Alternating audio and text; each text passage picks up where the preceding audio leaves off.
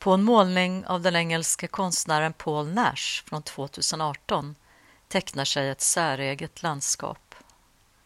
En skog, eller snarare resterna av den, reser sig ur den uppfläkta jorden i form av nakna, sönderbrända stammar mot en fond av blodröda berg. En blek sol lyser, men i färd med att gå ner som för sista gången. Vad är det vi ser?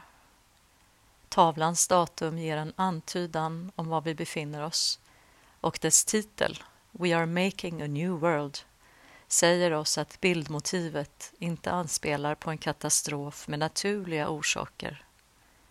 Ett villkorat tomrum, som Ida Börjel skriver i den apokalyptiska diktsamlingen Ma från 2014. Citat. Det villkorade tomrummet spärrat i tiden, vriden i människomåttet, jordens ensamhet, tomhet, jordens övergivna ensamma vanvett, tiden, människoeran, antropocen. Slut citat. Samlingen har hämtat sitt namn från det japanska tecknet för tomhet men också minne och mor. Och i likhet med Nash bild kan den läsas som en ansats att benämna det onämnbara. Allt det omänskliga i oss som vi ryggar för och som kanske just därför får fortgå. Dikten som motord kallar Paul Celan det, med förmåga att för ett unikt kort ögonblick skilja mellan främmande och främmande. Så att, skriver han, även något annat i och med det befriade, främmangjorda jaget kan bli fritt. Och visst finns det något där i Nash apokalyps, en harmoni i färgskalan under hans hand, en, kunde man kalla det, omsorg som inbjuder en till att vila i bilden, låta den sjunka in. Exakt vad som händer är svårt att beskriva. Lättare då att säga vad som inte händer på nästa bild jag betraktar. Ett svartvitt fotografi denna gång av samma ödelandskap och kanske förlaga till Nashs målning. Det rör sig om en arkivbild från franska Somme, platsen för ett av första världskrigets blodigaste slag med nära en miljon döda. Här skymtar även några människor som rör sig mot betraktaren, men deras närvaro bara förstärker ödsligheten, obsoleta i all livlöshet, som ditplacerade av misstag. Man blickar in i bilden, men blicken vet inte vart den ska ta vägen i denna chockerande omedelbarhet, eller vad göra med det den ser. Någonting sluts, befrielsen uteblir. Två bilder, samma motiv, men som sedda från olika platser i medvetandet. Det talas om dokumentärfotografi, men mindre om dokumentärmåleri. Men Nash ägnade sig åt just det i egenskap av Official War Artist för den brittiska armén under första världskriget Hans berättelse står att läsa i Peter Englunds Brev från nollpunkten från 1996. Det var i denna egenskap han bevittnade sina kamrater gå under, prisgivna åt sina befälhavares katastrofala inkompetens och cynism. Då, som nu. De soldater som Putin skickar in i Ukraina är lika fullmatade med propaganda och flaggviftande lika oförberedda, fångade i ett hierarkiskt system som inte tillåter några invändningar och som, tycks det, slår ut allt sunt förnuft.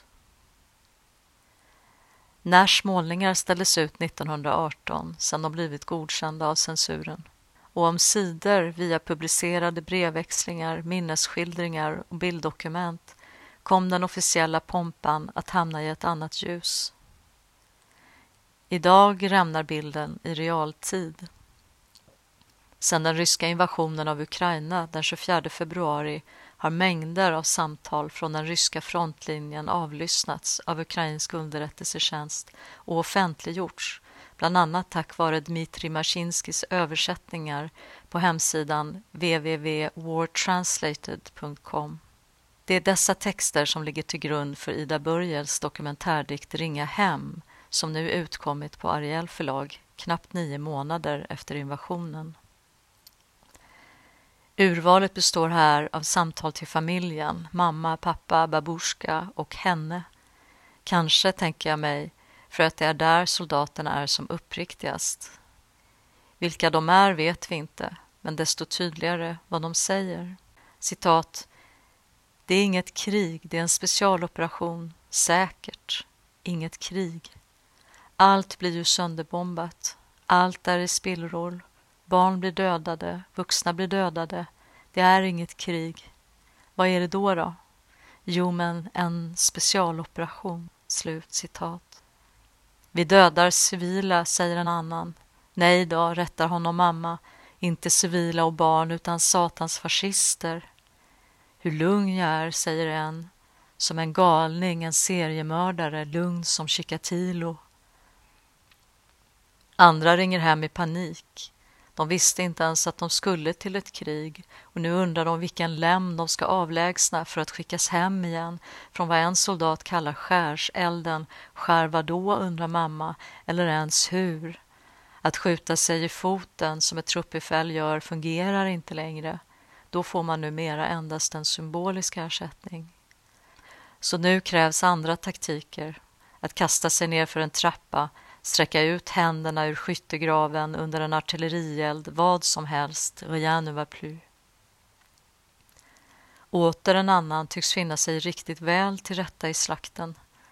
För sin mamma beskriver han sitt eget bidrag till krigsförbrytelserna. Citat. Kan du föreställa dig hur många slag, hur mycket som måste till för att ha ihjäl någon med en vanlig gummibatong? Slut citat. Och han fortsätter. Citat. Jag fattar att jag håller på att tappa det helt här. För mig är det helt normalt att säga sådana saker. Jag säger till dig mamma, jag dödar folk här. Är du säker på att det är människor dödar? Och vad skulle hända om en av er, Gud förbjude? Jag känner inte ens någon ånger längre. När jag kom upp i fler än tjugo så lugnade jag ner mig. De är inte människor. Jag var ju en snäll kille förut. Det är det du måste... Jag vill berätta allt för dig. Jag vill att du ska se allt, allt som har förändrats inuti mig. Okej, min älskade unge, hej med dig så länge. Okej, hej. Slut citat. Jag känner ingen ånger längre. Okej, min älskade unge. Man bävar. Vi kunde inte vara längre från den officiella överslätande militärretoriken som sätter en heder i att aldrig kalla spaden för en spade. Svetlana Aleksejevitj skriver om det i Kriget har inget kvinnligt ansikte som utkom första gången 1985. Hon berättar hur hon växte upp i Vitryssland på 50-talet med krigets ständiga närvaro. Antingen via berättelserna om de släktingar som dött vid fronten eller via leken, man lekte tyskar och ryssar eller via litteraturen i hennes skolbibliotek som till hälften bestod av heroiska krigsskildringar. Det var inte förrän hon började intervjua de kvinnor som medverkade i kriget som hon upptäckte ett annat språk. Ett krig beskrivet med det egna känsloregistret, utan hjältar och osannolika bedrifter. Citat, bara vanliga människor upptagna av en omänsklig verksamhet. Slut citat. Kanske, tänker jag, kunde kvinnligt i Alexejevitjs titel ersättas med mänskligt. För vad är det egentligen i det där samtalet vi läser ovan mellan mor och son som är så djupt skakande och som vi till varje pris önskade att vi kunde hålla ifrån oss om inte insikten om att detta också är en människa. Receptet på en krigsförbrytare är enkelt. En skopa vi och dom, lite makt, ett rågat löfte om strafffrihet kryddat med försäkran om det rättmätiga i ens agerande, mandatet från högre ort. Men vad är det för diaboliska omständigheter som skapar dessa mödrar, fäder och makar som hejar på sina söner i slakten medelst hets och ömsinthet?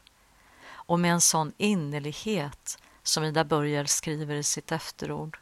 Dessa antiteser som ryms, citat, förväxlande nära varandra, ibland i ett och samma andetag. I intimiteten hatet, i förtroendet lögnen, inför skräcken kränkningen, i värmen sveket, inför smärtan hånet. Slut citat. Jag minns en polsk psykoanalytiker jag träffade i Paris en gång. Hennes klienter, uteslutande polacker och polskor, till merparten födda på 40 och 50-talet, kom till henne med de mest grumliga åkommor, inte sällan av somatisk karaktär. Men det dröjde inte mer än ett par seanser innan den ena förälderns förtigna krigsförbrytelse efter den andra kom upp till ytan begångna mot judar i ett folkmord som Polen fortfarande inte vidgår sin delaktighet i. Och Ryssland, vilken del av den sovjetiska historien utgör det mest orubbade tabut i dagens Ryssland? frågar sig Sergej Lebedev i förordet till dessa dokumentärdikter i översättning av Nils Håkansson. Citat, är det repressionen, avrättningarna, tortyren? Nej. Massvälten, kannibalismen? Nej. Det mest orubbade tabut som får i princip alla, från vänster till höger, att kasta sig över dig om du bryter mot det, är sanningen om de övergrepp på civila som begicks av Röda armén under andra världskriget. Slutcitat. Locket på alltså, eller värre så, en fortsatt ohejdad krigspropaganda i strid mot verkligheten, som här i ett samtal endast fyra dagar efter invasionen. Citat. Mamma, jag är i Ukraina. Det pågår ett riktigt krig här. Jag är rädd. Vi bombar alla städerna. Vi skjuter till och med civila. Vi fick höra att de skulle välkomna oss. Istället lägger de sig under våra fordon. De kastar sig under hjulen och låter oss inte passera. De säger att vi är fascister. Mamma, det är så hemskt. Slut citat. Ja, det är hemskt. Kan, bör man då göra dikt av det? Ja, kanske just som motord. I förordet till den svenska samlingsutgåvan av Selands senare poesi, Det sena verket, noterar Gabriel Itker snabbt likheten mellan det tyska ordet för motord, Gegenwort, och ordet för nutid och närvaro, Gegenwart. Han menar på att Selan inte skrev för att dokumentera det förflutna utan för att hitta fram i nuet. Citat. Den vill det närvarande, det som är just nu och idag. Men den vill också någonting annat med det. Det är ett annat sätt att säga det på. Slut citat. Dikten som kompass, men också som vittnesbärare. Att säga det, men på ett annat sätt. Sedan debuten med diktsamlingen Sond 2004 har Ida Börjer gett ut flera verk av dokumentärprägel. I Skåneradio från 2006 sammanstrålade inringningar till radion i en kakafoni av roande och oroande röster. I konsumentköplagen 2008 fungerade lagen med samma namn som fond för en konceptuell utforskning av köpandets och säljandets problematik. Polemisk skrev Fredrik Hertzberg om den i Svenskan, citat, om och inte direkt politisk, snarare då etisk. Slut citat. En etik som i diktsamlingen Ma vidgade sig ut i ett omnämnande av världens sorger från A till Ö med en rättmätig vrede att som läsare instämma i och eller värja sig emot. Här i Ringa hem behövs den mer än någonsin, etiken, med tanke på vad för sorts dokument det rör sig om och de dilemma de medför att befatta sig med det.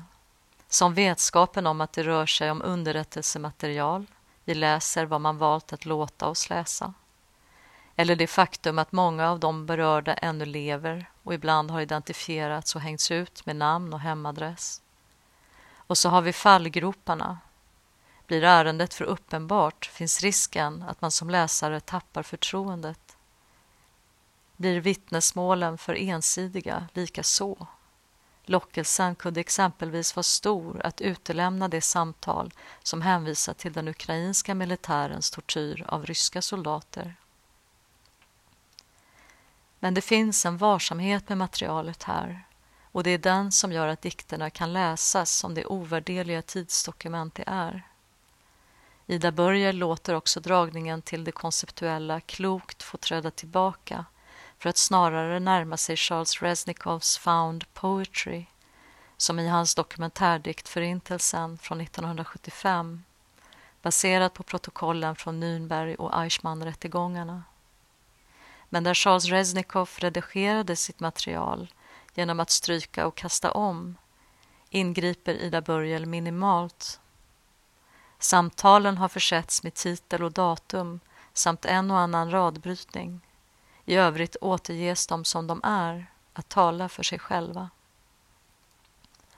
Och jag säger som de är, men för den skull inte utan motröster. Som den efterföljande monologen Slava Ukraini, ära åt Ukraina, inspelad av en ukrainsk soldat. Citat.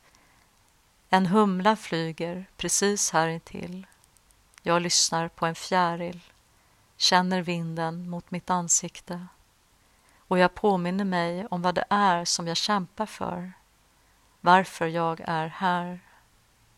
Slut citat. Humlan liksom bina, dessa tåliga insekter som allt liv är beroende av för sin överlevnad, förekommer också i nästa dikt, Till någon, till dig, sammansatt av 16 ukrainska poeters poem kring humlor och bin, dömda att flyga ensamma och allt tröttare. Citat. Jag vilade knappt, ängen rusade mot mig, regnet smattrade, huvudet surrade runt, Hela svärmar smälte, men jag gick inte vilse.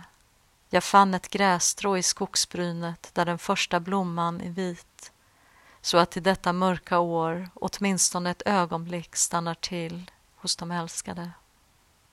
Slut citat.